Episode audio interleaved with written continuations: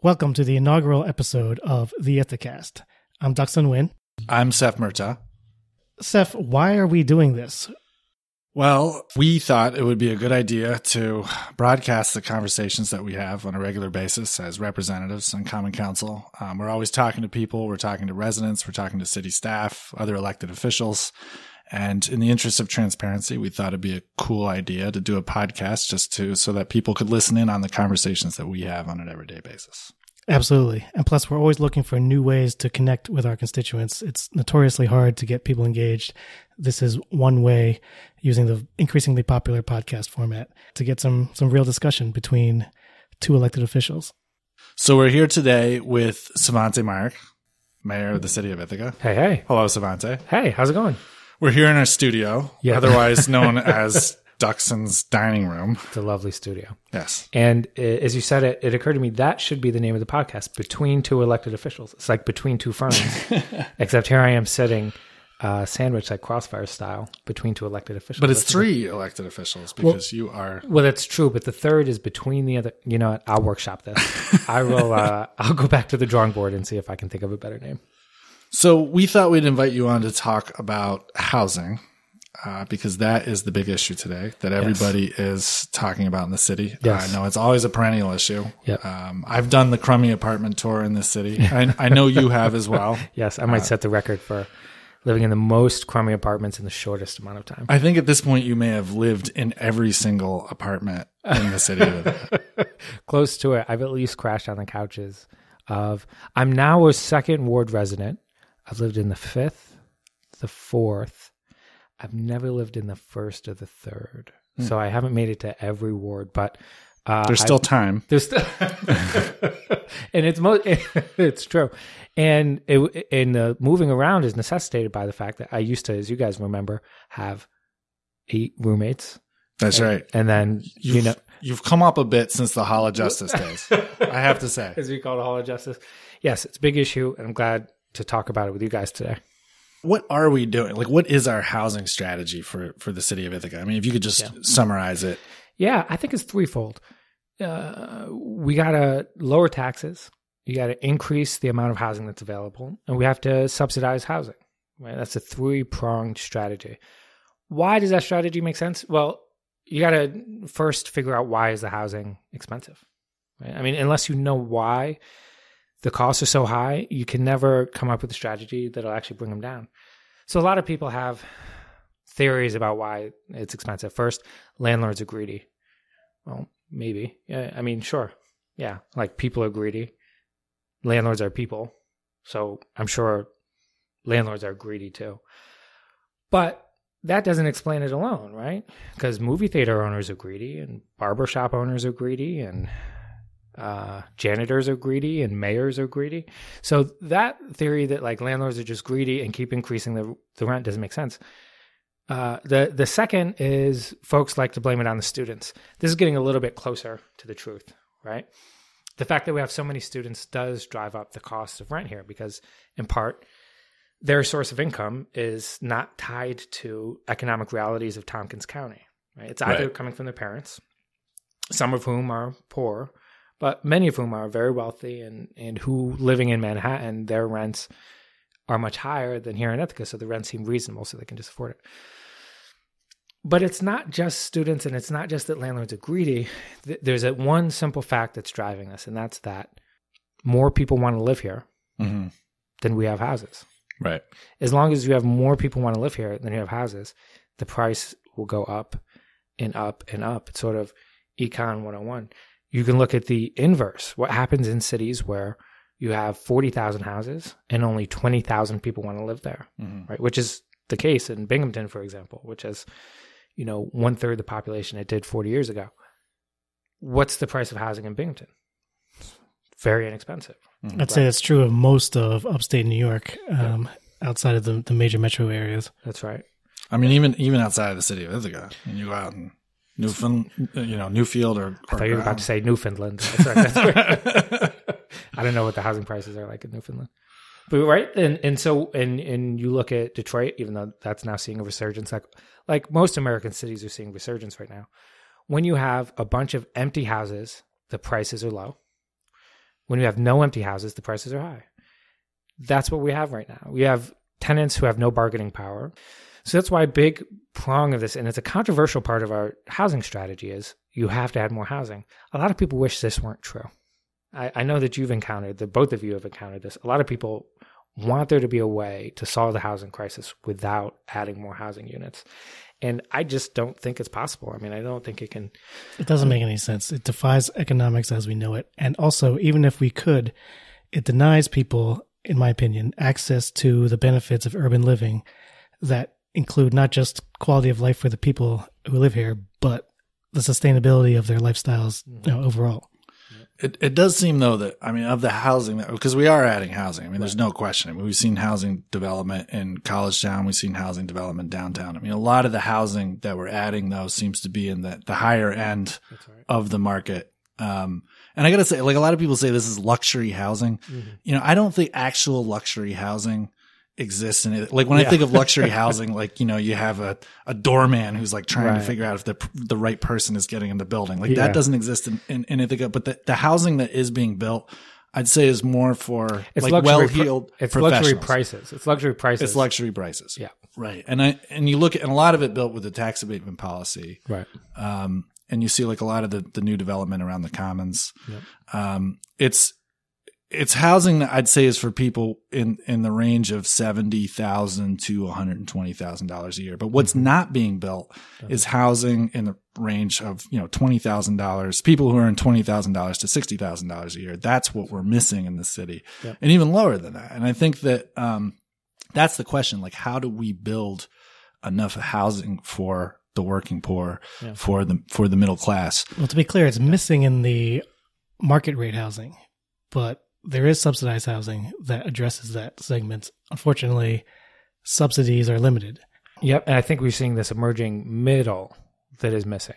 So, uh, all right, let me sort of take this one at a time. First, there is a lot of market rate housing being built, but there's also a lot of subsidized housing being built. So, for every Harold's Square uh, that that gets wrecked on the Commons, we build one Breckenridge, right? That's right downtown. For every city center, you've got Stone Quarry, Spencer and Stone Quarry.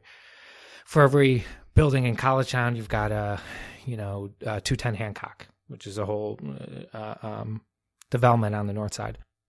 That does satisfy the upper reaches of the income level, like like you were saying, Seph. The 210 Hancock satisfies those folks who are coming from, you know, 20,000, 30,000, maybe $40,000 in that range. But there's a whole host of people who are in the middle. You can't afford to live in city center, but you can't afford the subsidized uh, apartments at INHS. They're the folks who are getting squeezed the hardest right now. So eh, I guess the question is is it still okay to build market rate housing?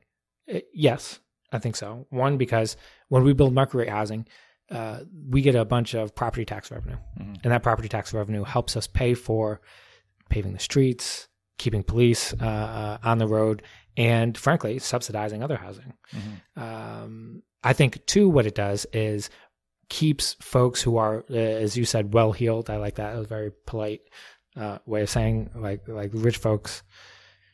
You know, if they live in the suburbs, they don't participate in the economic life of the city in the same way. They don't shop downtown. They don't spend their money. They don't employ, uh, uh, you know, my sister who lives a block away, or they don't hire my daughter to babysit, you know, that kind of thing. So I think it's still good. But I do think we're at a point now where we have to adjust our housing strategy to tackle that missing middle. We have to adjust the incentives that we offer, the subsidies, Duck, that you were talking about, to reach those folks who are making $50,000 a year or $60,000 a year. And they've got two kids, they're looking for a three bedroom, and it's impossible in the city. If you make $60,000 a year and you want a three bedroom in the city, um, well, forget about it. It's three thousand dollars a month, twenty eight hundred dollars a month. Nobody can do it. So we got to find a way to build more housing of that type while still doing uh, the third prong of our housing strategy, which is bringing down property taxes. Well, speaking of the word middle, Yes. are we all familiar with the term the missing middle? Mhm. It often refers to, as I understand it, infill or townhomes. It is the space between single family homes and high density apartment buildings. And it's often cited as A, something that is not planned for in many urban communities, and B, a path to addressing housing for that middle population that mm-hmm. you're talking about. Mm-hmm. And it's one of my priorities because I'd like to see our zoning be updated to allow a lot of it, especially townhomes. Mm. It's a way, in my opinion, to increase density of a neighborhood without dramatically affecting its character. Mm. What do you guys think about that? I, I mean, I'm, I would support changing zoning to encourage more infill development. Absolutely. I think that's, uh, is definitely something I would support. Um, I mean, there's, it's always, it's always a complication. You know, we saw with what happened in South Hill re- recently. Right, right. um, that that you know we talk about infill development in the abstract as a good thing. I mean, it's in our comprehensive plan. It says that we want more infill development. Um, we want more neighborhood, like you're saying, like neighborhood development. Um, but y- y- especially in a college town, that infill development can be student housing and student housing comes with a whole bunch of, of issues. So as we saw in South Hill, we got into the situation where we're actually in a way like kind of contradicting our own principles Right. and saying that we have to implement this overlay district. I should note that I was the sole vote against imposing that moratorium. We'll That's- edit that. We'll edit that out. That's true. that is that's fact. I mean, that's public record. Yeah, Yeah. you are. He doesn't have to rub our noses in it, though. We could uh, we re re edit it out anyway. But it's with any kind of housing, it's like the rubber really meets the road and how it, it manifests at the local level. And as, as you see, these things can sometimes, like you can say, like, yeah, I support infill development. And, but you find that it, it gets more complicated when you. And to be clear, I I absolutely sympathized with with those residents. Would I enjoy parties next door? No, of course not. Part of my issue with that was that it was open ended. There wasn't a timeline, um, and I know that it'll be one of the areas that we focus on next as we implement phase two of the comprehensive plan.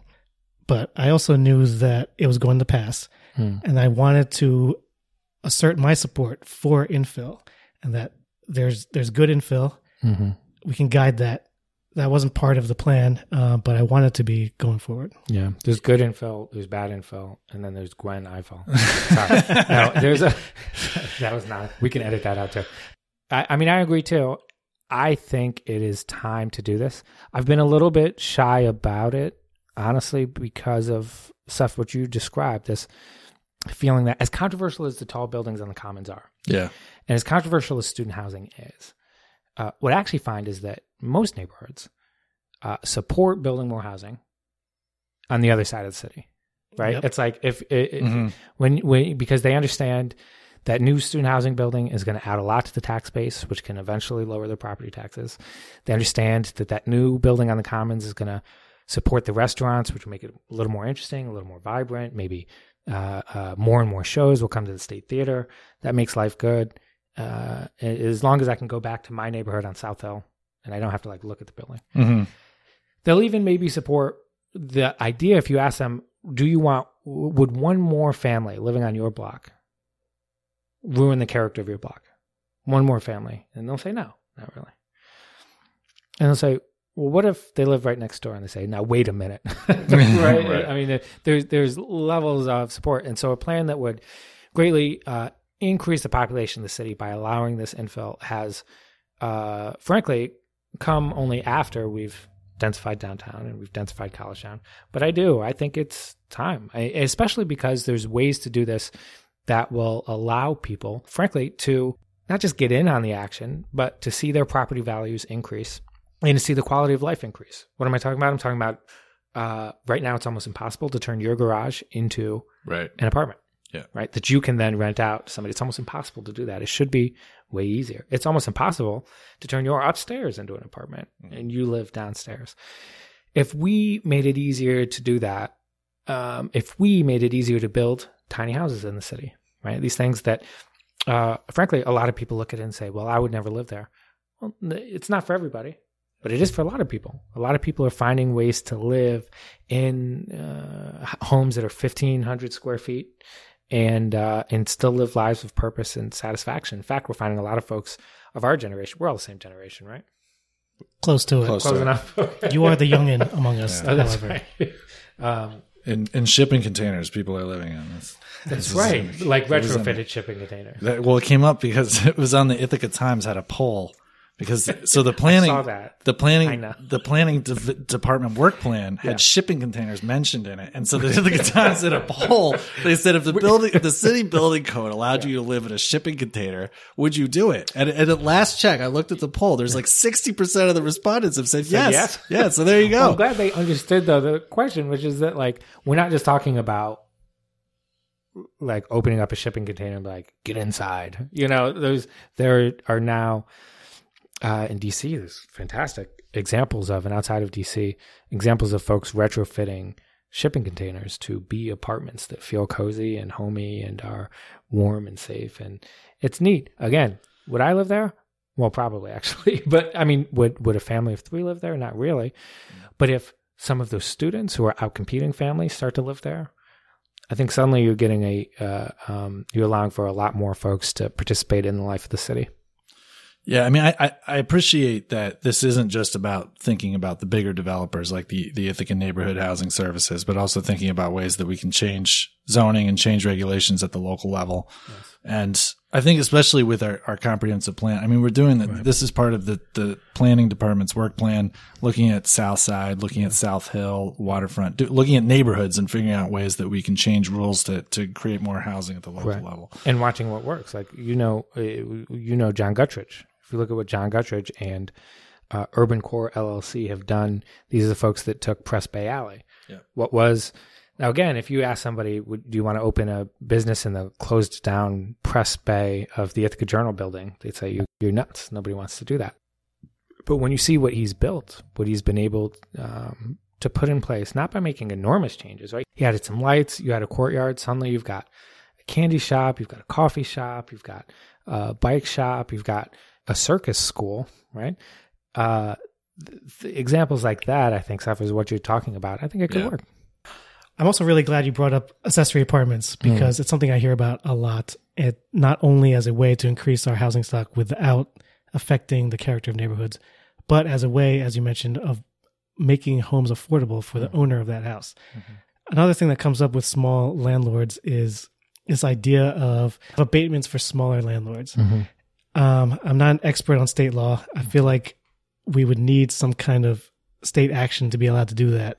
But I hear about it so frequently that I feel like it's something that we should talk about. Yeah, sure. Uh, so one idea recently that I've heard floated from Rich John, who's a county legislator, is the idea that smaller landlords could group together to get to form like a, a conglomerate so that they could get an abatement from the IDA. Because you know that's the problem with going to the IDA to get an abatement is that only the bigger developers can afford to do it because it's an expensive process. There's a whole administrative cost to it and and- everything. yeah. So this idea, I, I thought I found that intriguing because I've heard the same complaint. Mm-hmm. Uh, because I think smaller landlords have looked at our city tax abatement policy and they're like, why aren't I getting the same kind of benefits that the larger developers in the city are? If they could um, create these cooperatives, and in return, I mean, we've talked about this idea of them of, of giving a longer abatement for affordable housing. In turn, um, create workforce housing or affordable housing that would be that would solve a lot of problems. I feel like. Yeah, I like that too. I mean, so long as it, I like that too. What I often have to tell folks is that those abatements are incentives to get people to do things we want, right? So we give an abatement to a big developer because we want them to build 80 apartments, and if we don't give it to them, they'll they'll go build 80 apartments in Cincinnati or in Lansing, you mm-hmm. know, and they they won't do it in the heart of downtown. So as long as those small landlords were doing something that we wanted, which was either adding housing units or making their units more affordable or retrofitting their homes with uh, solar panels or or heat pumps or something like that. I think uh, I think it makes perfect sense. I like the vibe of this idea that to create co-ops for landlords. It's like it's a very Ithaca idea, right? We have the co-op grocery store. It's passe. Co-op bookstore. Who doesn't have one of those? Uh, nobody's got a co-op of landlords, and and if it if we can find a way to make the mechanics work, Right. right? Like say they all go in together to get abatements and agree that they will cap their rents at a certain level. Right. Um, I, I think it could be a real winner. Yeah. Yeah. Yeah. And I mean, this is kind of in the spirit of we've, we've been having conversations about, um, our tax abatement policy and using the tax abatement policy as a, as a vehicle to get more affordable housing in the city, even the county. Yep. We've been talking about it. Um, what do you think of that idea, Svante? I think it. Um, As a former member of the IDA, yes, as a retired member of the retired IDA. member. Uh, I think it makes sense. I think we have to constantly be adjusting the tools that we use. Mhm. A big part of my campaign, like when I first, I was on the city council in 07, 08, is we headed into 09. The scare, I mean, it was the crash, it was the scariest of our lifetimes, right? It was uh, um, catastrophic for a lot of individuals and a lot of businesses, but it was catastrophic for governments too and we didn't see any new building projects happening. The truth is, we hadn't for 50 years seen an increase in the population of the city, which is why the housing costs just kept going up and going up. And going notably, up. the the population of the county did increase in that Yes. time. which is why the traffic goes up. So this is what drives me wild. The county's added 50,000 people over the last 50 years. Mhm. When we build a 80 unit apartment building downtown, everybody goes, this is why the traffic sucks. It's like, no, the traffic sucks because there's 30,000 apartments and homes in the town of Ithaca and Lansing that didn't exist before, but all the employment opportunities still require you to crisscross the city. So no wonder if folks on And by the way, uh, 10 minutes in traffic, not the worst traffic problem, but it's all relative. So I understand that people get frustrated. I grew up in New Jersey, and it's not that big a deal to me. Yeah. However, like many people who have migrated here, I've fully adjusted, and I if I can't walk or bike there, f it feels like an eternity. You get mad. It feels terrible. No, I know, and, and I do. I, I- listen, when I find myself in tra- like on Route 13, I get as mad as anybody, and I'm like, I'm going to write a letter. I'm like, Yeah. How am I going to write a letter? Oh, Yeah. uh, but part of the, you know, how do you solve that when you've allowed this suburbanization to exist? Anyway, the this was a long way of of saying that. Um, part of the reason I ran for mayor and a big part of my platform back in 2011 was that we had to start building in the heart of downtown. We had to get something going to get our tax base going. We had to get even market rate housing back in the center of the city. We've done that successfully. But there's a whole population that's that's being left out, Mhm. right? Right. And we now even if it was my own policy, even if I ran on it, even if it was important to me in 2011 and 2012, well, it's 2018 now Yep. and we've got to adjust. Uh, and I think that means adjusting using whatever tools we have at our disposal. That includes our tax abatement policy. The only thing that gives me pause is that the tax abatement policy is actually not as generous as Mhm. as it sounds. Right. You know, Right. uh, I mean, to subsidize, to truly subsidize forever a unit of housing, that is to say, to build a unit of housing and then make it permanently affordable for people who make 60% of the of our median income or less, Yeah. you're looking at $100,000 per unit, Right. Right. That's pretty costly. sometimes more. Very costly. yeah. I've looked at a lot of these these proposals. I sit on the program oversight committee for the Community Housing Development Fund. These affordable units average three hundred to three hundred fifty thousand dollars per unit. This this three fifty was around the cost of the Lakeview and the Amici House units, and these are not To build. luxurious or build. huge. Yes, exactly to build. And so I think people underestimate how expensive it is to construct in the city of Ithaca, and there's many reasons for it: bad soils, lack of competitive builders, and just the fact that it's urban and tight. Um, but whatever the reasons are, it is extremely expensive to build in the city of Ithaca. That's right. And and even if you were to so when you say tax abatement, the way a tax abatement works is say I own a piece of property and I'm paying thousand dollars a year on it right now. And I want to build something that's way more valuable on the site. Uh, well, if I build it, my taxes will go up immediately. They'll go from one thousand dollars a year to ten thousand dollars a year. I come to the county, I want to strike a bargain. I want to say, well, look, I'll build it, but I can't go all the way up to ten thousand right away. Let me go next year. I'll go to two thousand. The year after that to three. Right. And after 10 years, I'll be at $10,000. So you're not actually giving away much money. Uh, You're not even, uh, the, the municipality's not giving away money. They are just cutting a bargain on the increase in the assessed Right. value. It's like a public private partnership. Right. Now, even if you were to abate all the taxes completely, right? If I were to say, I want to build all affordable housing on my site, uh, and you go to the county and they say, well, not only will you keep you at $1,000 a year, we'll drop you all the way down to $0 a year. And not just for 10 years, we'll do it forever.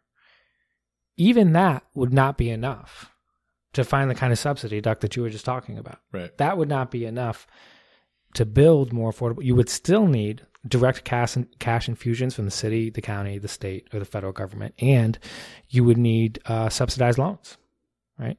So I, I think I'm open to. I think we should change our tax abatement policy to encourage affordable housing. But there's going to be a, have to be a pretty generous subsidy in order to. Exactly. One has got to be a generous subsidy. Two, we shouldn't expect that to solve all of our problems. Right. We're going to have to continue to invest in it in other ways. I mean, it seems to me that you know the policy that we've had in place uh, is to been to lean on these nonprofit housing developers. I mean, especially INHS, which is building like eighty percent of the afford- the That's quote right. unquote affordable housing in, in the city right now, right? Right. I mean, and so we we've been leaning on these third party nonprofit nonprofit housing developers. You know, the Rescue Mission, Lakeview is doing a project now in the West End, mm-hmm. and the challenge is how do how do we grow beyond that? How do we compel the for profit developers Yep.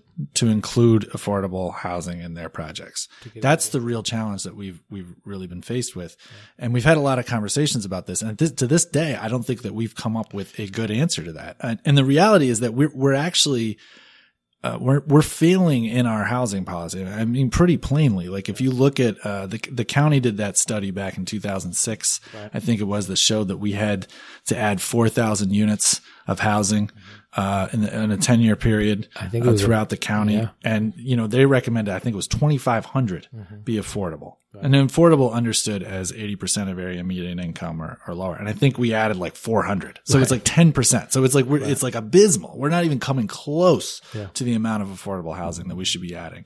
So the policy that we've been relying on of mm-hmm. like using, and I think INHS does terrific work. I Yeah, think, been great. I think they're awesome. You know, 210 Hancock is a fantastic Great. project. But it, I noted it earlier in the interview that when you when you mentioned, you know, for every city center that goes up, there's this affordable housing project. They're all INHS. Like every single one that you mentioned, they're Yeah. all INHS. So how do we get private developers, for-profit developers, to include uh, even if it's just a percentage, some significant portion of the units in their projects uh, to be affordable? I think that's the question that we've really struggled with. Yeah, I think, and I think it, the answer is complicated, unfortunately.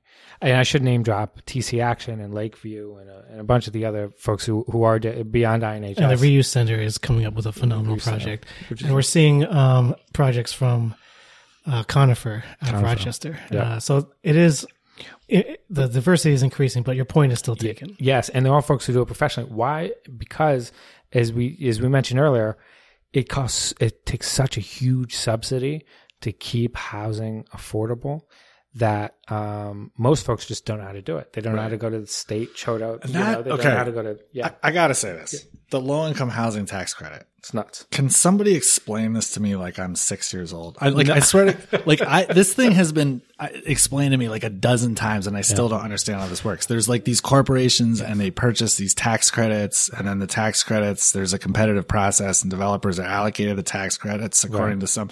It's just so convoluted and complicated. Yeah, well, And that's like that's how 90% of affordable housing in this country is built. It just seems so crazy to me. that is, and the reason it's built, it, the reason it's built that way, you, you you basically explained it. I mean, you explained it. I like still that. don't understand The what I federal- said. I, just repeated words. I don't know what I'm actually like. What any of those words mean? Well, it's an incentive that was created, and the reason we keep talking about incentives is because um, we live in a capitalist society, and even a, a neoliberal capitalist society.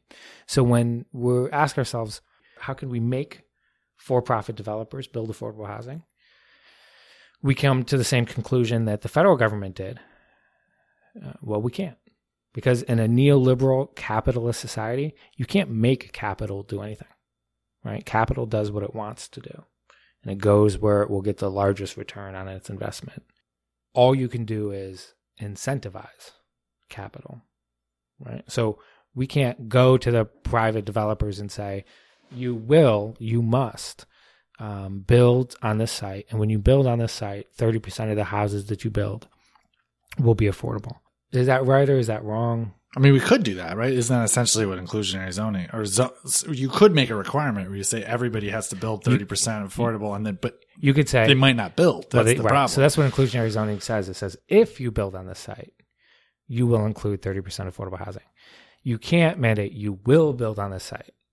Right? And that's a big difference, Yeah, right? yeah, And that's a big right. difference because what Unless you happen- own the site.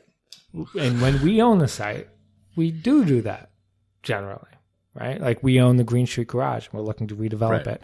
In that, we have quite a lot of leverage because we can say we own it. So if you want it, this is this is what you'll have to do to get it. Same thing with the hotel, um, the Marriott that was built on the Commons. It wasn't built on city land, but it overhangs city land. And to get the air rights, God, this was a deal we struck back in 2008 when I was on the city council Yeah. To get control of the air rights, they had to agree to pay 155% of the minimum wage, no matter what the minimum wage was. So the lowest paid employees over there at the Marriott make one and a half times the minimum wage, which is which is great. The low income tax credits work the same way. The federal government was trying to figure out how can they force people to build housing that's more affordable. They found out they couldn't, so they're trying to wait, find a way to incentivize it. They created this product where big banks and wealthy corporations could uh, uh, get a deal on their taxes if they loaned money uh, to developers who would build housing for folks of uh, uh, of moderate means. In this way, they were incentivizing people to invest. And it's the same convoluted, sort of crazy thinking that we end up going through when we're like, how can we stretch the tax abatement program to end up with subsidized housing? It's very frustrating for folks. And, and a, a lot of these folks come to our meetings and they come to the IDA meetings and they say, why don't you just make, look, you got Jason Fane, just make him build affordable housing. He owns the site. Well, we can't. I mean, he can he can just leave it empty forever. And well, in Jason's case, it's what he what he's done with some of his properties. I mean, it does seem like a very convoluted way to finance affordable housing. Yeah, and, and the and the problem with it is that it's it's turned it into a, a specialization. Right. I mean, so you have these a small handful of, of developers who specialize in it, Mm-hmm. and then everybody else is just building on market rate. Yep. And then that's kind of what we see in Ithaca. Ithaca. And the same thing is happening all across the country. Yep. Um, if there was a way, I think, for um, developers more broadly to be able to take advantage of those tax credits, I think it would be, Mm-hmm. you'd see a lot more affordable housing being built. Yeah, man. I mean, the sh- the most straightforward way to do this would be to have a pot of money that the government controlled that you applied for. You Right. said, "I'm going to build on this site, and 30 percent of it's going to be affordable." Uh, government, will you subsidize it? Why can't the city do that? Why can't the city just create a pot of money to subsidize it? Well, in order to do that, we'd have to raise property taxes because property taxes is how we get most of our money. Oh, why is that a bad idea? Because property taxes hurt most the people who can least afford them, right? When you own a home and you bought it 50 years ago and you were a teacher then and you're retired now, you're on a fixed income, you live in Fall Creek. When you bought the house, it was $50,000. Now it's worth $300,000.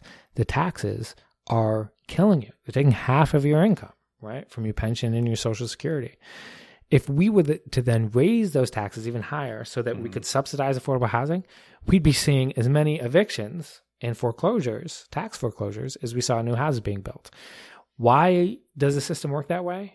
Because it's a capitalist neoliberal system that was designed to restrict governments and to give capital maximum flexibility. If, though, we had a more progressive system, right, where localities could tax income instead of property, right? Or tax, even have luxury taxes instead of just regular sales taxes, Mhm. consumption taxes. If our federal government actually did its job and used its power to tax income progressively, then they could just distribute money directly to, because we all have people, I, I know you have people in your wards that you knock on their doors and they grab you by the shoulders, they look you in the eye, and they mean it. Serious as a heart attack. If the taxes go up next year, I have to move out. I mean, it's insane. I mean, I'm I'm paying almost seven thousand dollars a year on a twelve hundred square foot house, and probably was the last ungentrified part of the city, and it's Yeah, crazy. man. It's a, it's nuts. How how does that compare to your mortgage? Which is higher, your taxes or your Uh, Gotta be close. Probably pretty close. It's be probably close. yeah. It's probably about half goes to the mortgage and half goes to the tax, which is wild? Now Yeah. you knock on one of these million dollar houses in Cayuga Heights. Or we have million dollar houses here in the city. You knock on one of those houses, you ask them, How, "What's your biggest problem?" They don't grab you by the shoulders and say, "If you raise taxes, I'm going to move out." They go, oh, "Things are fine. There's potholes down there. You know, Mm. I want more parks or whatever." You know, there are people who could afford to pay more to live in a city of high quality. I'm so glad you brought this up. So I totally agree with you that the federal income tax needs to be more progressive. But I would love one of the things I've been thinking about a lot, and I know it's it's a hard lift because we need to go through the state. I would love to see a local income tax. Mm. I feel like it would both raise revenue in a progressive way, and to critics who might say, "Well, that would discourage people from moving into the city." It might discourage some of the wealthiest people to move into the city. And while I, I would love them to be here in the city, spending their money and living side by side with everybody else, it would mitigate gentrification, I think.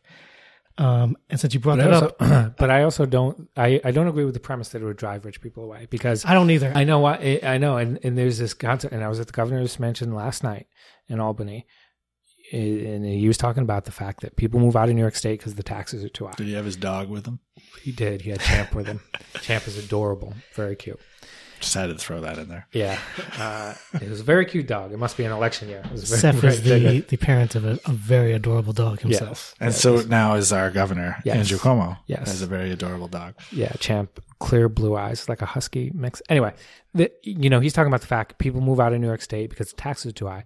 Well, not truly, because the taxes are extremely high in Norway, but they don't move out of there.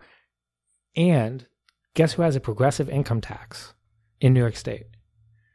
New York City And Yonkers. and Yonkers, And right? Yonkers. So, in New, that's why on your tax form it always says, "Do you So live in New York that's City?" New York no, City or "Do you live in Yonkers?" But uh, the people who are fleeing New York State are not fleeing high tax New York City. They're fleeing the uh, cities and communities in upstate New York, like the one I grew up in, that were just decimated. They're fleeing places that don't have opportunity. In New York City, the taxes are high, but so, you know what? So what? The opportunities are high. The incomes are high because they built subways. There, there's access to things like the, the banks can access the theaters, the theaters can access the universities. They've all built an ecosystem relying on, in part, that progressive taxation and mm, all the millionaires and billion, the, my Bernie, the millionaires and the billionaires haven't fled New York City for someplace else. They still live there.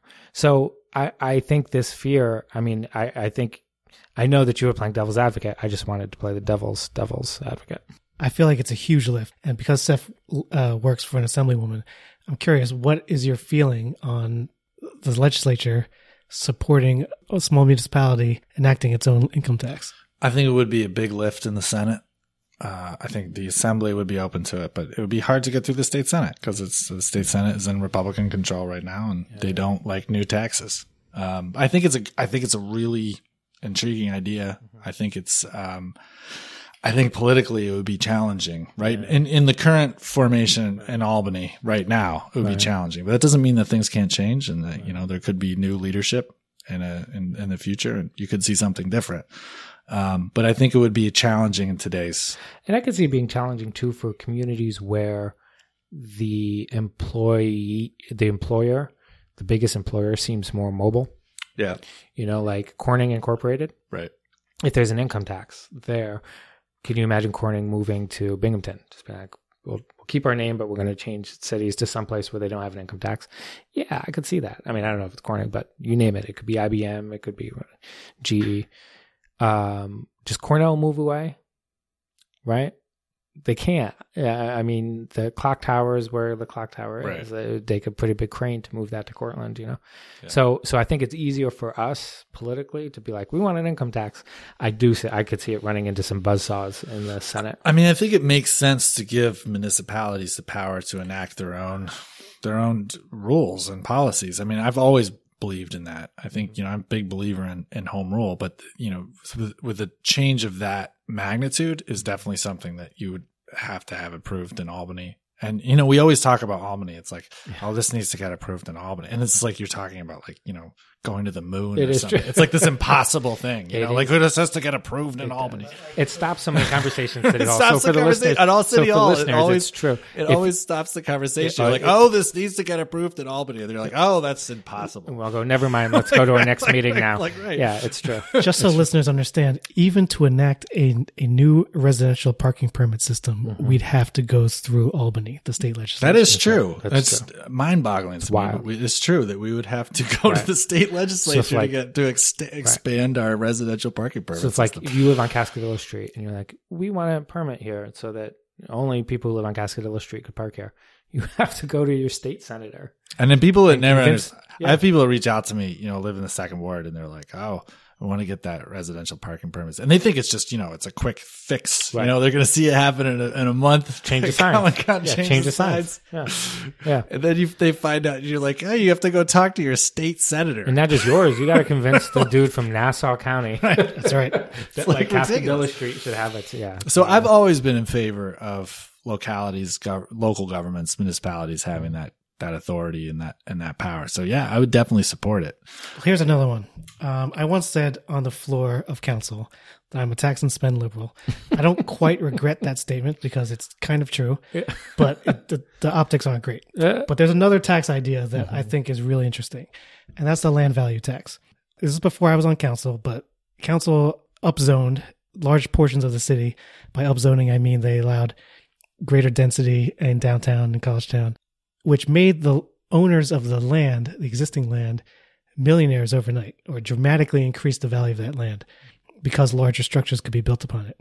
A land value tax would allow us to recoup some of that increase in value that we gifted mm-hmm. to these landowners. What do you guys think of this idea? Again, I think if it's doable, and my my underst- understanding is it's never been done in New York State, but Doesn't again, exist it's in New York State. like, right. So how do you short? How do you create a short circuit? I like it too for the scenario you described. How do you create a short circuit for the retired school teacher who is sitting on a property they could that they bought for fifty thousand?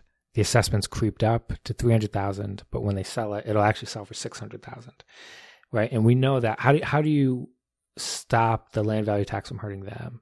If there's a way to answer that question, well, the first scenario is an obvious, I think, an obvious winner because not only will we recoup more money, which we can use to pave the streets and lower everybody else's property taxes, but it'll actually encourage them to redevelop their underdeveloped properties, which is a good thing. But I don't know how to solve that first problem. We could have limits on profitability. Right. In a sense, it's like a capital gains tax.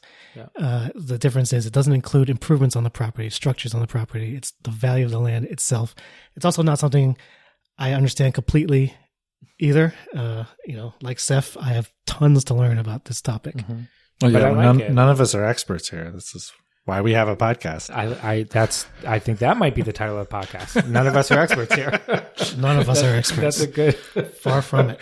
That's a uh, it's I like if, if you can set expectations right from the beginning of the podcast. None of us are experts here. The Ducson and Seph. Can I just can I bring up another topic that I hear a lot from people? Rent control. Oh yeah.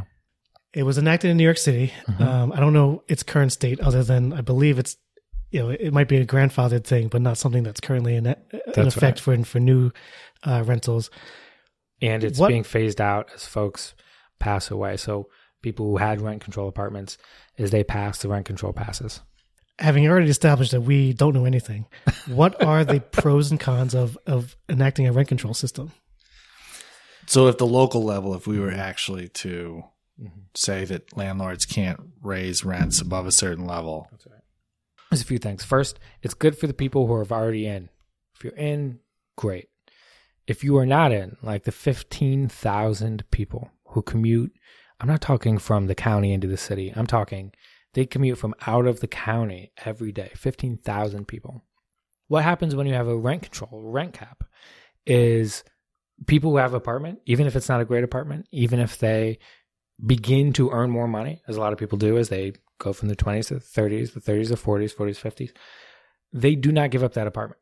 So they hold on to it, which means a whole, and this is what happened in New York City. Everybody else gets blocked out of the market and out of the system.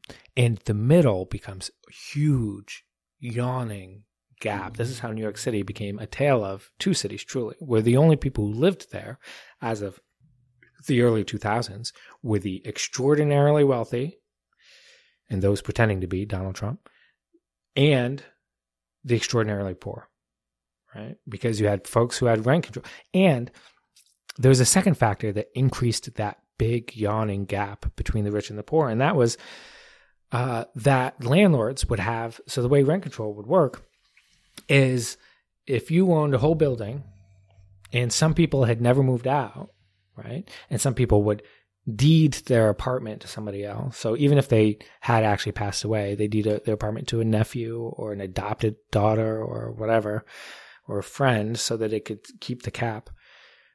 Any apartments that actually did turn over, somebody moved out, you wouldn't increase the rent a little bit.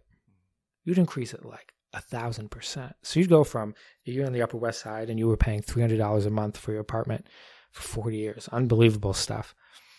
Then when you pass, your landlord goes, "Great, I have one apartment in this whole building, and I got to actually make some money on it. That's the one I'm going to charge six thousand dollars for." Right. So then an ultra rich person moves in. Ultra rich. Maybe they're from somewhere else in the city. Maybe they're from Moscow. Maybe they're from from Asia. It doesn't matter. Six thousand dollars the everybody else in the building is paying three hundred dollars. Then two more apartments come free. Those will go for eight thousand dollars, right? So it creates a two tiered system, which is why it doesn't work. Now that's a whole big long explanation to to say even if it did work economically, it's not legal. but we can't do it anymore. Isn't I mean, isn't what Ithaca Neighborhood Housing Services doing a form of rent control? I mean, isn't rent control just keeping rents at a level that might not necessarily match what the market determines? INHS does it in a different way too with its land bank, um, in that it kind of caps the growth of owner occupied housing that they sell and manage. Mm-hmm. So they make owner occupied housing available to buyers for way below market value under the restriction that when they go to sell, there's a cap on the amount of capital gains that they get. Uh, that's because INHS still owns the land under which that home sits on. And that retains affordability for the next owner. Mm-hmm. So I I think that is a great. great model. So I sent I sent you Duck this this uh, article earlier about Vienna has this really fascinating housing model in Austria. I, yeah. In Austria, mm-hmm. yeah. So I just came across this on the internet. I was just mm-hmm. reading about it. I was like, this is incredible. So the city of Vienna owns twenty five percent of the housing stock huh. in the city. Twenty five percent is actually owned by the city. So wow. the city is the biggest landlord hmm. in the city. Another twenty five percent is owned by these like limited for-profit developers. So kind of like Ithaca Neighborhood Housing Services that mm-hmm. the city partners with.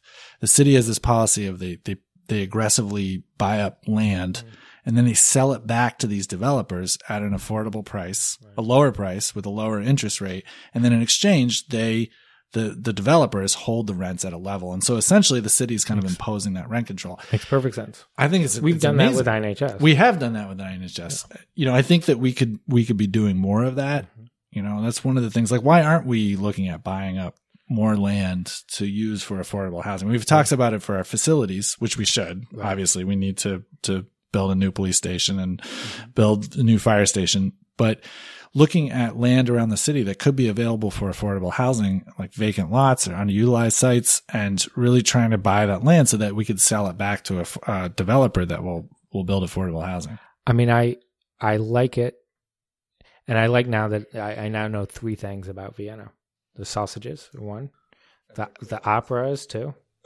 and then now the housing program. I know it's amazing. Like, that, uh, you run into the same problem which is that to buy the property and then to sell it at a loss is to use property tax dollars. Right. right? So it's like, where do we get this pot of money to do this with? It is available. I mean, we could do that, but that's right? even we could do it. It's even if we're that, we're talking about abatements. I mean, that's right. still property taxes, right? I yeah. mean, if if politically, if this community can support mm-hmm. abatements for affordable housing, which I think it probably can, I yes. mean, I guess we're yet to debate this on Common Council. Right. We'll see how it goes. Right. I I think that you know where else are we going to get the money from? Right. It's it's just that the abatements are first tied to promises of increased revenue. hmm So a- an abatement only actually functions if the revenue is increasing, right? So when you get a new building going and you have an abatement, you know that 10, you know that 10 years from now, you'll be bringing in more tax revenue than you were Exactly. 10 years ago. Yeah. That's the exact opposite is if you take a piece of private property that's currently paying taxes, hmm you take it off the tax rolls by buying it, and then you sell it to a private uh, developer who's going to do affordable housing, you know that you're guaranteeing lower. Lower property tax. Right. Right. Now, so that's a bit of the difference. The other difference is, again, the amount of subsidy it takes to do this is just huge, man. It's just- huge. It's a lot. I mean, this is where you get very frustrated. You sit in City Hall and you feel like you're chasing your tail because the answers are so obvious if you were sitting in Congress, right? Or the state Senate. Right? If you were in one of those places, you could just raise your hand and say, "Oh gosh, well, here's here's what we do." A lot of people who are making uh, five hundred thousand dollars a year. Right. They don't even know how to spend that money. Yeah. Not only do they not know how to spend that money, but their quality of life won't be greatly improved by buying another boat. Their quality of life will be improved if their neighbors can afford their rent. So the best thing we can do for them is to increase um, the taxes from 37% to 42%. And then we just fund these affordable housing, right? But otherwise, we end up in this neoliberal trap where we're like, oh, we'll, we'll buy the property, then we'll build the affordable housing. It's like, well, wait, where do we get the money? We only have one place we can get the money, and that's from for profit development. But if we sold the property to a developer, Mhm. presumably we're selling it. We're probably not losing too much from what we, we bought it at, right? Yeah, one would hope. I mean, it's going to be less, right? Yeah. It's going to be less. We're not going to be part of the bonanza that's going on right now, right? Like, but you you wouldn't it wouldn't be too much of a loss, right? But what you would be doing is secure is is ensuring that that property was affordable, right, for in perpetuity, right? I mean, especially if you're selling it to somebody like like INHS, right? Yeah, and it depends too on what you look. If it's just like any real estate proposition, if we can buy land that currently has nothing on it, is vacant, and then we change zoning to ten stories, and we let somebody build affordable housing at ten stories, well, our purchase price is going to be far lower than we sell it at, even if it's subsidized and affordable. Yeah. Uh, hard to pull that trick though, Right. in part because uh, any land that is vacant that is already zoned for 10 stories, well, whoever owns it is already speculating on it. There's still is- a lot of land in the city though that is Particularly the West State Street corridor, man. yeah. From, I mean, between Green Street and uh, Seneca, going from the Commons west to the waterfront, really. Yeah. Yeah, there's some opportunities there. Yeah. And I mean, I think we really have to get serious about this because, um, I mean, I think we're, we're losing the battle on, on housing affordability. Seph, the committee you chair, Planning and Economic Development, is considering expansion of CIITAP. What is CIITAP? What does it stand for? And what would the expansion do? So, I mean, the first thing that I have to say is this is an awful acronym. Yeah. It's CIITAP, which stands, for, it's like C I I Two T eyes.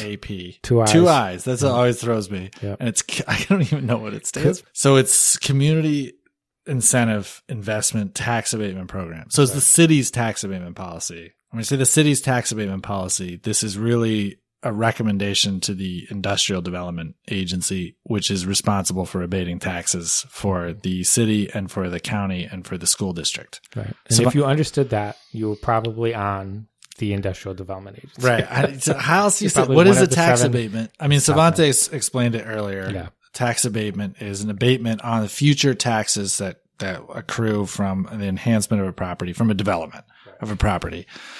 Um, And, actually, before you, sorry to interrupt, but before you go on to about the expansion, which I just asked you about, and I'm going to interrupt you. this is some context. I'm trying to provide like- Yeah, context. no, no, this is Yeah. perfect. Another area of context that I've always been curious about is a developer can go straight to the IDA. Mhm. Is the CIITAP simply an endorsement from the city, um, or does it carry some other weight that I'm unaware of? I mean, it, it is. I think it's a it's a political endorsement from the city, and I think that you know the the city decided that a long time ago, probably what like 15 years ago, maybe longer, that we wanted to incentivize downtown development in in the urbanized area of the city, and the reason was that nothing had been built.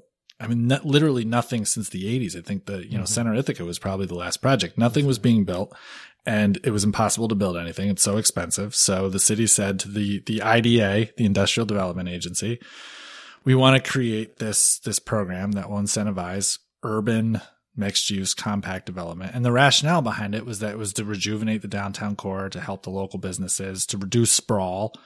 And I should say that at, at now everybody's railing against this thing. It's, you know, they're calling all the members of the IDA Republicans. At the time, 15 years ago, this seemed like a very progressive thing, right? Mm-hmm. Because what you're doing is you're providing the alternative to what you see on Route 13, mm-hmm. right? You're trying to build, you know, development that's close to transit, that's close to jobs, that's close to houses, housing.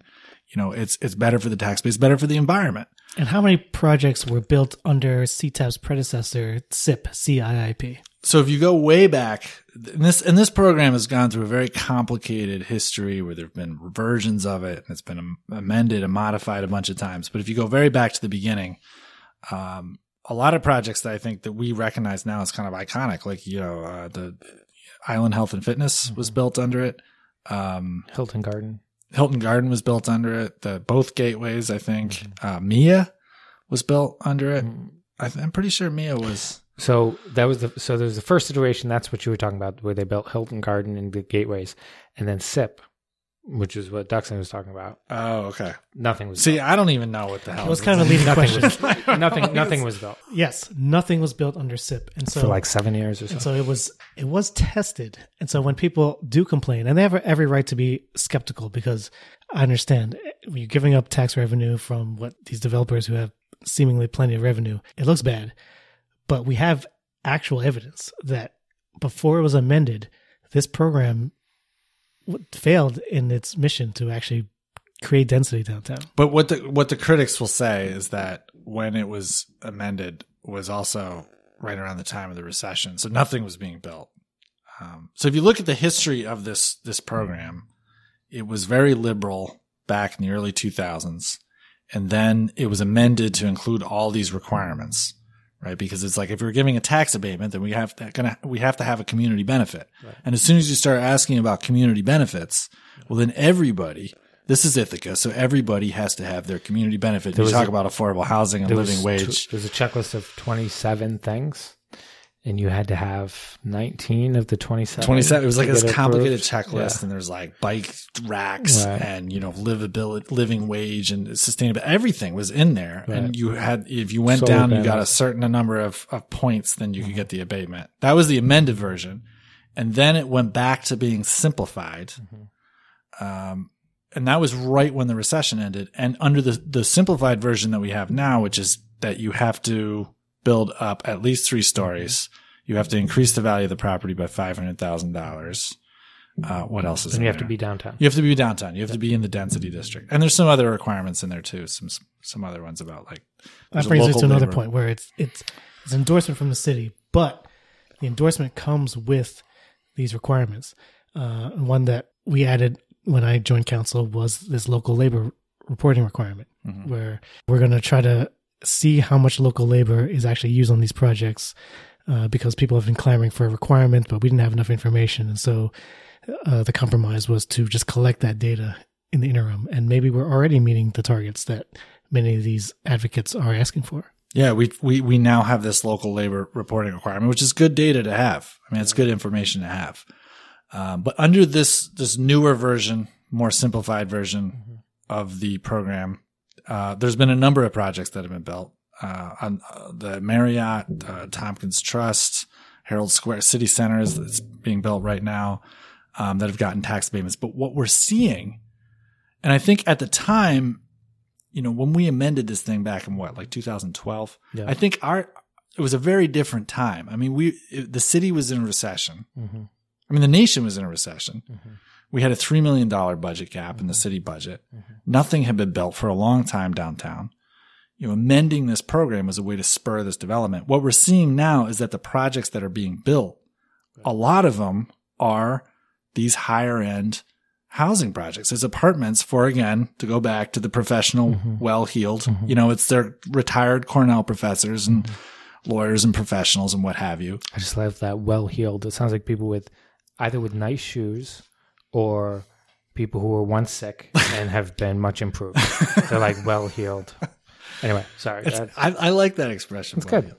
But what we're not seeing is we're not building enough housing for Mm-hmm. the we talked about before the missing middle, the working class, the, the middle class, and and I think that's where we now have to change the program, Mm-hmm. change the whole program. yeah. Um, I think it has to stop. This is my personal preference. I think it has to stop being a downtown revitalization tool and has to start becoming a affordable housing tool. So when you ask the question, this is a long way to answer your question about expanding the boundary because this is coming up now. And the reason it's coming up is because we have developers that want to build on the waterfront because our waterfront is is direly in need of improvement. I mean, this we have the crappiest waterfront in upstate New York. I'm not ashamed to say it. it's That's like a bumper. How's that for a bumper sticker? it's terrible. It's off. I mean, th- there's some really nice great. additions. To, we have the waterfront trail, which is beautiful. Mm-hmm. We've got the farmer's market. the farmers market, which is amazing, but we've also got the DOT facility. We've got the DPW facility. We've got the. TCA Marabido. I mean, we've got a wastewater treatment plant. I mean, Mm-hmm. I realize that's not going anywhere, anywhere, but it is a wastewater treatment plant and it is on our waterfront. oh, that's what you meant. You said the crappiest waterfront. You are absolutely right. it's When I crazy. go to Watkins Glen or Canandaigua, they're they have beautiful waterfront. I mean, you go to Seneca Falls, they have this beautiful waterfront. And it's, I mean, literally, there's, I, mean, the, the, the assembly speaker came up because I work for Barbara Lifton. The assembly speaker came up a couple years ago and, he, you know, oh, was inviting him to go to dinner. And he was like, where can I get dinner on the waterfront? Thank God for the Boatyard Grill because if it wasn't for the Boatyard Grill, there wouldn't be anywhere. I mean, Yeah. it's amazing that we have this waterfront and there is no place to get dinner other than the Boatyard Grill. you you remember how mad he was about Jeff Stein the whole dinner? He was mad about Jeff Stein. That's right. that? That was funny. Jeff Stein, founder of the Ithaca Voice, now at the Washington Post, getting stories on A1. I'm very proud of him. Uh, We're all very proud of Jeff Stein. It's a shout out to Jeff Stein. But, but back then, he was needling our speaker, and uh, and he was boy, he was he was not going to let it go. He Carl was upset he was about it. upset. I don't even remember what it was about. I don't One- know. on a future episode, I we're gonna have to cover the way the governor yelled at Youssef. Um, That will that will be a topic of, of a future Ithacast episode.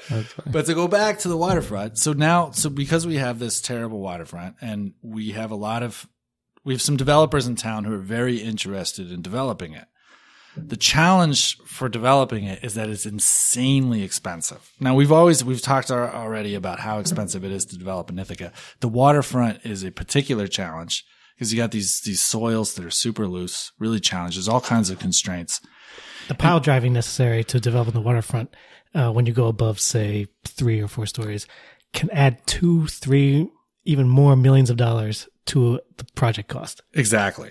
And so now we have these developers coming to us and asking us to expand the boundary for our tax abatement district mm-hmm. because they need the tax abatement to actually do anything, to, mm-hmm. to build anything. They actually need a tax abatement. If, if we don't expand this district, they will not build. Mm-hmm.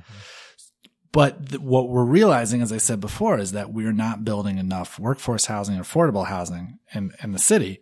So now the big debate for common council is becoming if we're expanding the district well if you're building on the waterfront or you're building anywhere you should be providing affordable housing uh, and so that is where we find ourselves and that's what we'll be debating on the common council in the next few months I think it's great. I think it's a great conversation to have because we've been talking about inclusionary or incentive zoning uh, for a while now. White Plains and New Paltz both have, I believe, incentive zoning programs, and it makes sense, I think, for us to consider joining their ranks. Yeah, me too. You know, I am nervous about inclusionary zoning.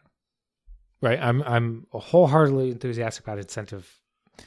So if incentive zoning is this, if you want to build something, yeah, say the zone says you can build it to 30 feet tall, we'll let you to build it to 40 feet tall if it's affordable, right? So you get the developer to uh, make something affordable by increasing the amount of profit they can make on that site. That's incentive zoning. Inclusionary zoning mandates that if they're going to build something, they have to include affordable housing. inclusionary zoning, what worries me is that we'll pass it and we'll feel great about passing it and we'll get good headlines. And I'll do a whole bunch of interviews about how progressive we are and we care about the little person. And then for the next 10 years, nobody will build anything at all. And the city will become even more unaffordable because it's too restrictive. It's early So- yet, but that's kind of what we're seeing in Portland, Oregon, which passed an inclusionary, a mandatory inclusionary zoning law, and uh, development has dropped off precipitously. significantly. So, but the crisis is large enough that I'm open to it. I mean, you know, I want to make sure that we do it smartly so that we don't run into that scenario, but I'm open to it. I'm enthusiastic about in, incentive zoning. I'm open to inclusionary zoning. But uh, if if you require through the tax abatement policy, if you requ- Yeah. if you put Well, a that's requirement, because that's wouldn't that almost be achieving the same thing though? yeah, it's an incentive. Sure. Yeah. What kind of stuff is, is the planning committee contemplating with regard to ex- both expanding the abatement area and the requirements that you might put on recipients of, of that benefit? We're, well, I'm not really sure yet because it hasn't come to the planning committee, but it will be there in March. March is going to be a really challenging meeting because we have a bunch of things with the parks master plan and the green building policy and chainworks plan unit development. The nines is coming up for designation. Oh, yeah. It's going to be a challenging meeting, but one of the things we'll be discussing is this que- is exact question. Um, if we're expanding this district and allowing these uh, developers on the waterfront to get a tax abatement, um, what will they be providing in terms of affordable housing? And that's that's a question I think we should be asking not just at the waterfront. I think it's a question we should be asking citywide. If you're getting a tax abatement, you should be providing housing for people that that want to live in Ithaca, um, so that they're not forced to to move outside of the city. This might be a good time to do a segue about how you can get involved in these decisions. One is to email us at council at cityofithaca.org. That goes to every member of common council and the mayor. Mm-hmm. And so it's a really easy way to get our ear. And yes, we all actually read every email. Even when we're slow to respond, it's only because we are inundated with email. But we all, I know for a fact that we all read all those emails. We do. I find the most important emails are the ones that I'm slowest to respond to because you look at them and you think, This deserves like a- Right. my my best response and Yes. my most thought. so I'm gonna I'm gonna pin it and I'll come back to it later. Oh, And then, pinning it. I like love it. five weeks later, you're Oh my like, God. what was this one about? You voted on two weeks. Anyway, Uh, the planning meetings are the second Wednesday of every month. And that's, you know, you, can- you can attend the meeting. You can read the agenda at cityofithaca.org and then email us about your comments. Uh, you can watch us at ithacany.viebit.com, V-I-E-B-I-T. I'm so impressed that you know that. I'm impressed. That's incredible. That's how you can watch us streaming.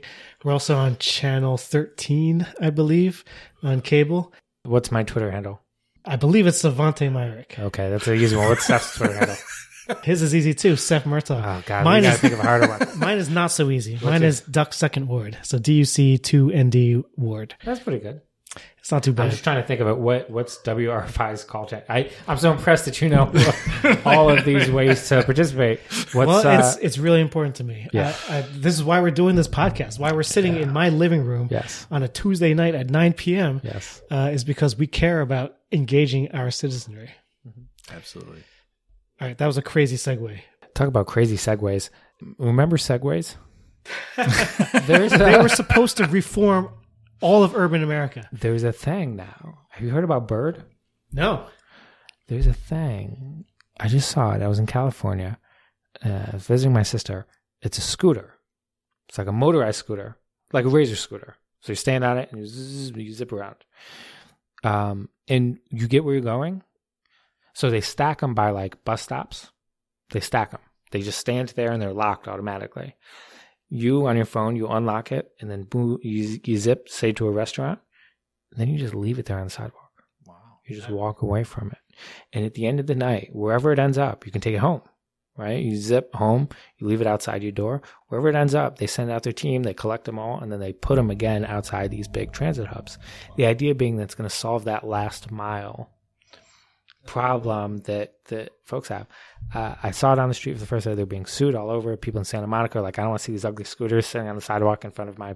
But anyway, uh, that was a segue about segways. that's perfect.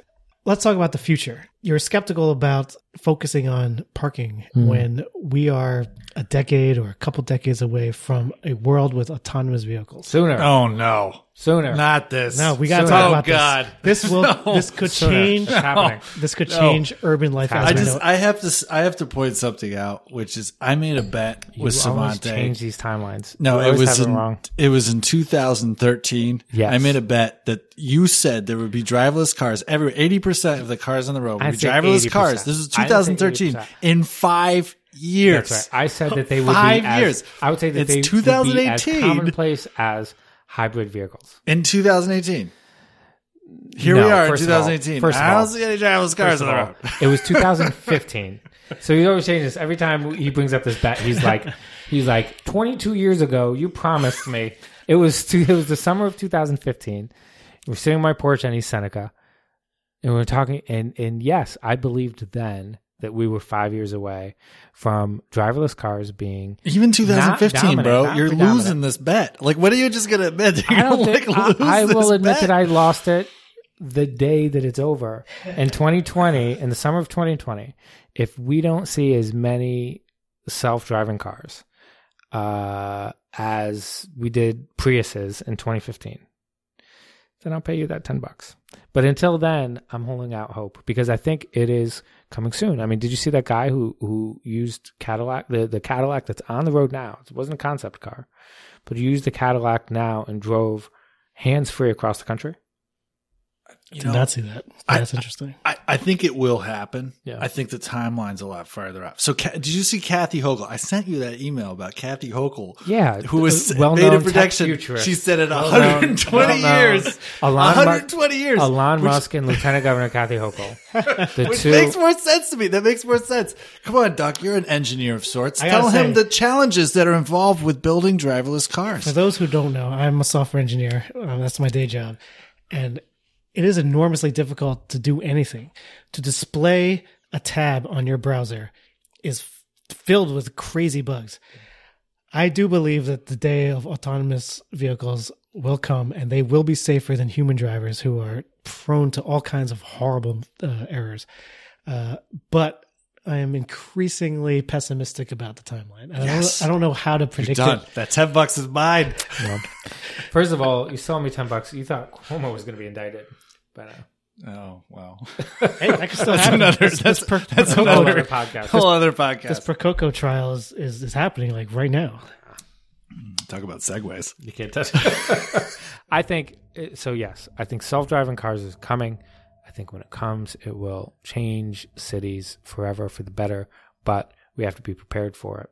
I think it could ruin cities if we allow continued suburbanization. Right, self-driving cars will make living in the suburbs much easier because you can just you could wake up at four in the morning, get into your car, fall asleep and have it drive you four hours in the city, right? It doesn't matter how much traffic there is. Um, that would increase our emissions. It would increase congestion. It would increase social detachment, all the bad things that come from suburbanization and car culture now. But if we prepare for it, what it could mean is that all of the land that we dedicate to parking now, on street parking, off street parking, garages, all of that land could be turned into playgrounds, housing, gardens, parks, agriculture, right? We could live in actual garden cities like the French planners of the 1800s imagined. Um, but it won't happen on accident. And it won't happen if we just wait until self driving cars are everywhere and then say, oh, maybe we should address our zoning or maybe we should, you know, have not spent that $40 million two years ago on a parking garage. So, uh, I believe it's coming and I, and I, and I believe we should harness it. What's going on with LEAD? Oh yeah. Uh law enforcement assisted diversion. It's a program that will give officers the authority to instead of arresting people for low level offenses, to deliver them directly into a treatment plan. Right. Uh we have been trying to initiate this. To make this happen, it requires great coordination between your human service agencies, the police, the Tompkins County Sheriffs, and the DA. Uh, we now have everybody on board, but we got to press go. So we have a meeting scheduled for late February with this broad and hairy coalition and this messy coalition um, that's going to oversee the program. And I'm hopeful this will this will start in the first quarter. So how much? So I, am trying to remember. We approved how $50,000. much? Fifty thousand dollars. So that that's what we've approved at this point to pay for it. That's right. Is the county chipping in anything? We hope so. We're asking. We'll see. So does it be like a match, like kind of on the model of the the community outreach worker, Exactly. which is a has been a successful position. It could even be through the same agency, Family and Children Services. It could be. It doesn't have to be, but that's one of those things that that committee, once it's up and running, will will start. Just We'll a decide. random aside, not not random, but a related aside. Um, recently, we learned that on my block, I live on Cascadilla Street, and around the corner from me, in a former medical office at Court and Cayuga Streets, will be an opioid treatment facility. They're called Reach, and they are looking to add enough doctors such that they can treat on the order of 150 new patients, which I am very excited about. People often ask me about NIMBYism and say, well, when it's in your backyard, how will you feel? I got to say, I am excited to have this option for people uh, who are addicted to opioids to have access downtown. Yeah, well, I'm glad to hear that, man. I think it's not everybody feels the way you do. Absolutely. And I think in part because not everybody, I mean, you and Amber have big hearts and open minds, and that that people like you are what make Ithaca the place that it is. You know, a lot of folks, a lot of mayors. I had a lot of mayors when the Ithaca plan came out called me and be like, "This is great, and I love it. I can never do it. How did you do it? Uh, how how can I if I'm in X city or Y city? How do I get away with it?" And I was like, uh, just be in Ithaca. That's the key, that's the plan to get the key to getting away with it. And I think what Justine, Dr. Justine Waldman is doing with Reach, this, um, it, it's going to be incredible. And and I don't think it'll negatively impact your neighborhood or any neighborhood that it's placed in. In part because, uh, by their very presence, the people who go there are seeking help. They're not seeking to uh, shoot up in the alleys or or uh, uh, to break into folks' cars. I mean, they're coming there because they are trying to um, detox and get clean. And we have this huge backlog of people who are trying to get clean. I think, too, there's this misconception that the only way to detox or the only way uh, to maintain is methadone. And there have been, and in methadone, of course, you have to come back every day, right? So the idea of a methadone clinic where you got all these people waiting outside in line and it changes the character of a neighborhood. That's not the way it works anymore. There's medications that they can prescribe that you take yourself. Uh, you only come back once a month to get a prescription refilled.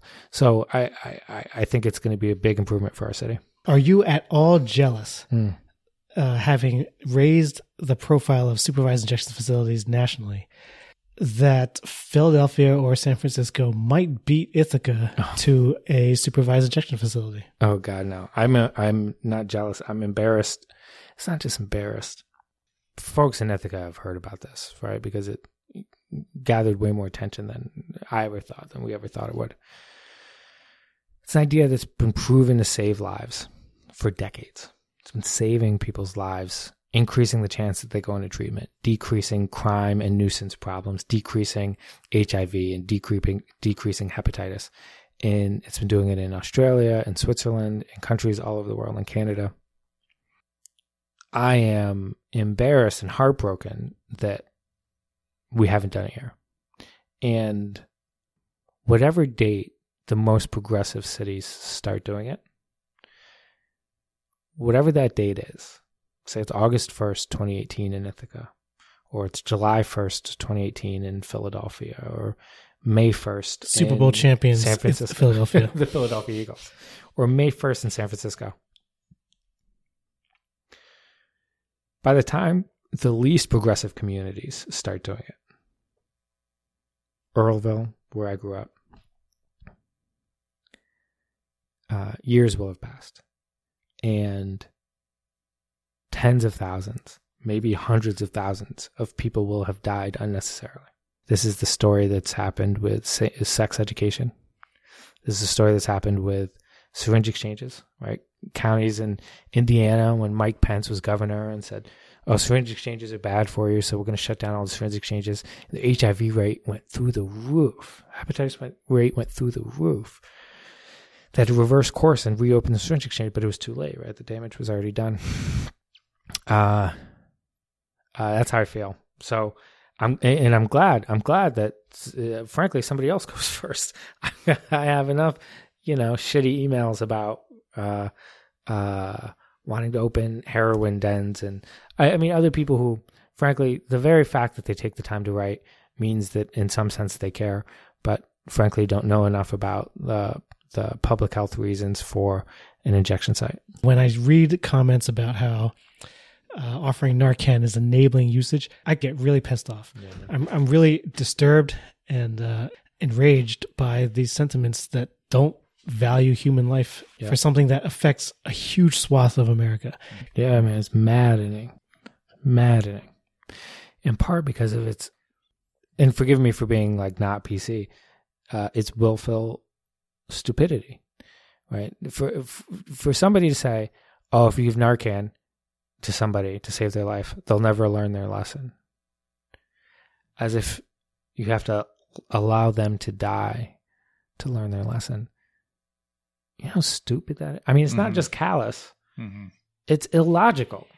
You can't learn anything once. You, I mean, the first path to recovery is staying alive. So, um, I, I'm with you. I'm with you, and and it certainly, there was no impetus to do this except that I thought it was the right thing to do. So, and beyond that, so one of the first things that I got to experience when I joined council was um, CEPHET organized this meeting between uh, residents of Breckenridge and uh, Ithaca Police Department. Mm-hmm.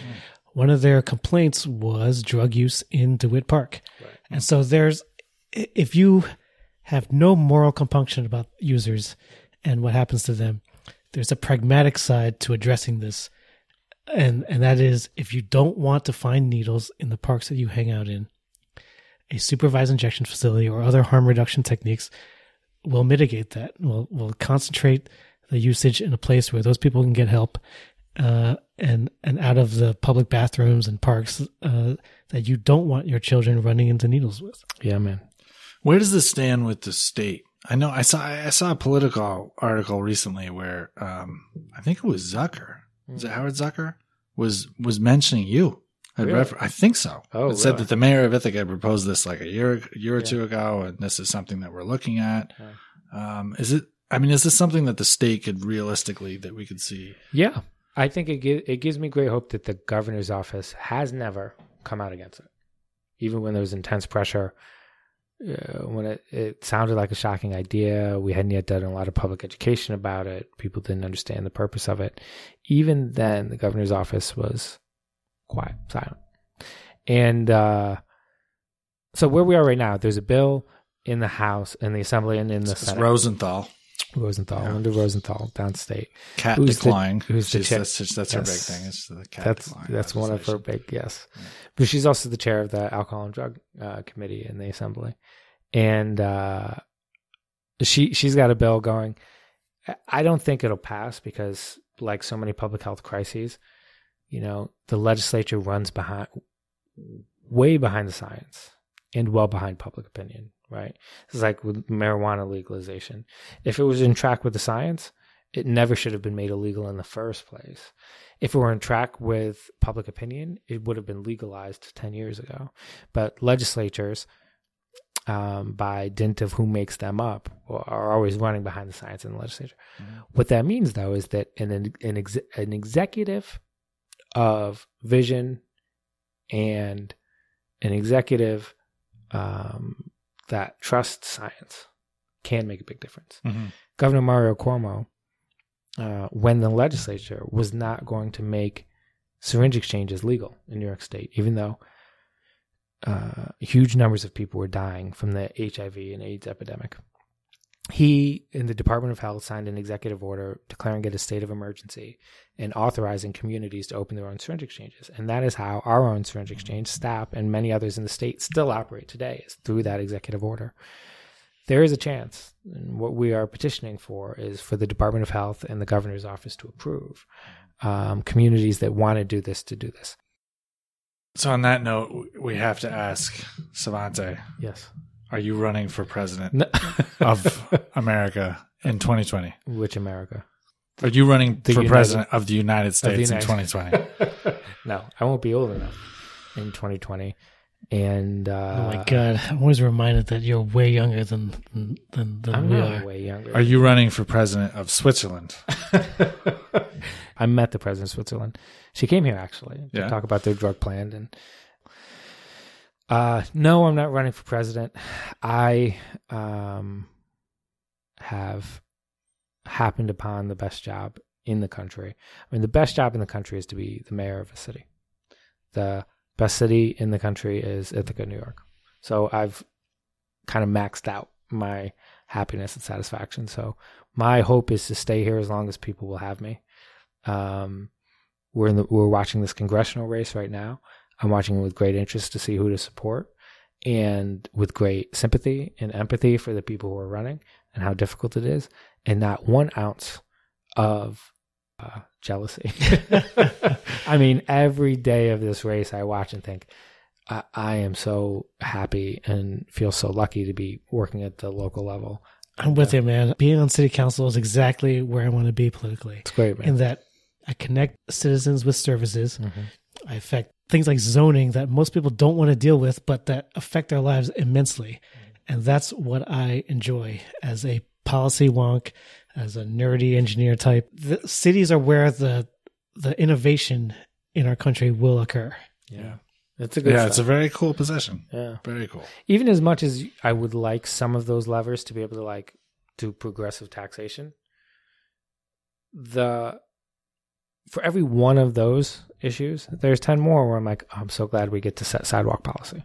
Right. Hey, you know what? You're not just the mayor of the city of Ithaca, but you are a constituent of both me and Seph. That's right. true. What are the huge complaints that you oh, have Oh, about our representation Thank and the so second much. word? Welcome to the segment of the podcast that we call "You Know What Grinds My Gears." You, Featuring you get to complain to us. Absolutely. I've Because we I've are got your so many- I have right. so many concerns. I've got one yeah. that you should complain about. Okay, tell me what to complain, and then I'll complain back to you. Because you live in my neighborhood. That's right. What the hell is up with the South Albany Street bridge, man? Bridge that with that sidewalk, sidewalk is being killing closed. me. I know. It's killing And me. my God. If that was, it clear? You just crossed one block earlier than you would have. no, it is. It drives me crazy. I like, I, especially when it's cold Yeah. and I get, I like, I'm approaching it and I'm like, oh my God, I gotta like walk just Yeah. a little bit longer.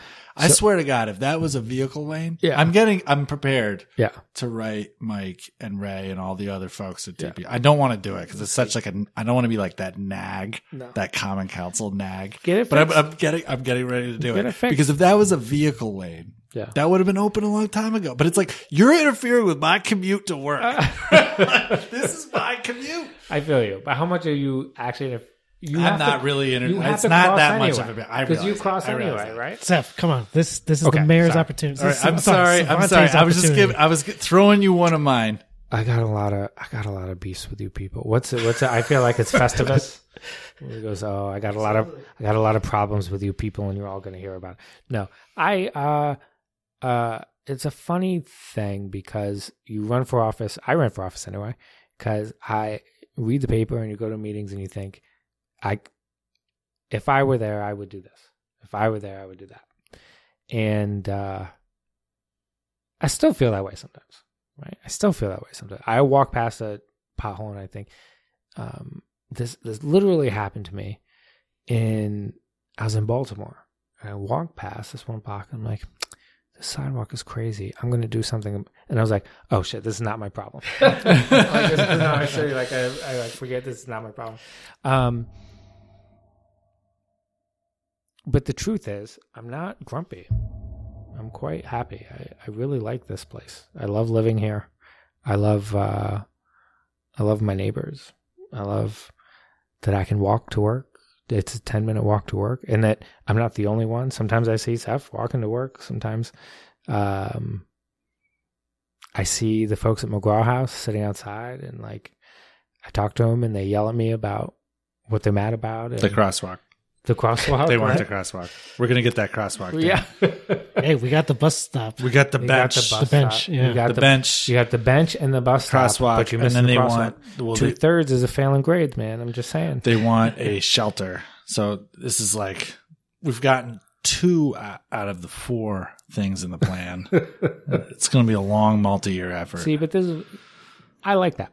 I'm uh, I'm happy. I think, and I think you two are doing a good job. I I have often um, I used to be on city council, and I wish I could say that I was as good at it as the two of you are. I mean, you're always lifting up the voice of your constituents.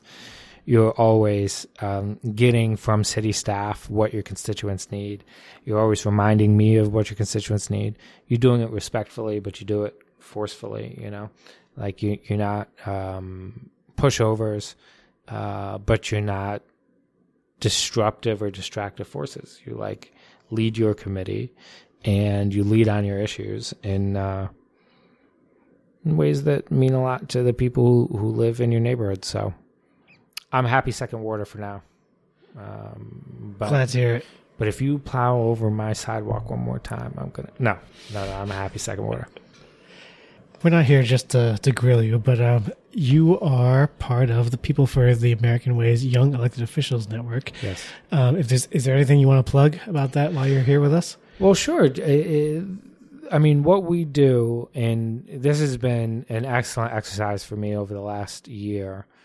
Um, many Ithacans may have noticed that, like, I'm not around at the like at the farmers market as often as I once was, or or uh, at events, particularly on weekends, as often as I used to be, because I'm I take off uh, a lot of Fridays now to go and either raise money or help train young people to run for office because I believe uh, if this next generation of leadership isn't first informed by how government works and how it can work, then they'll never take the reins. And I think too that this generation has a lot that they can offer government in terms of their energy and their creativity and their moral authority.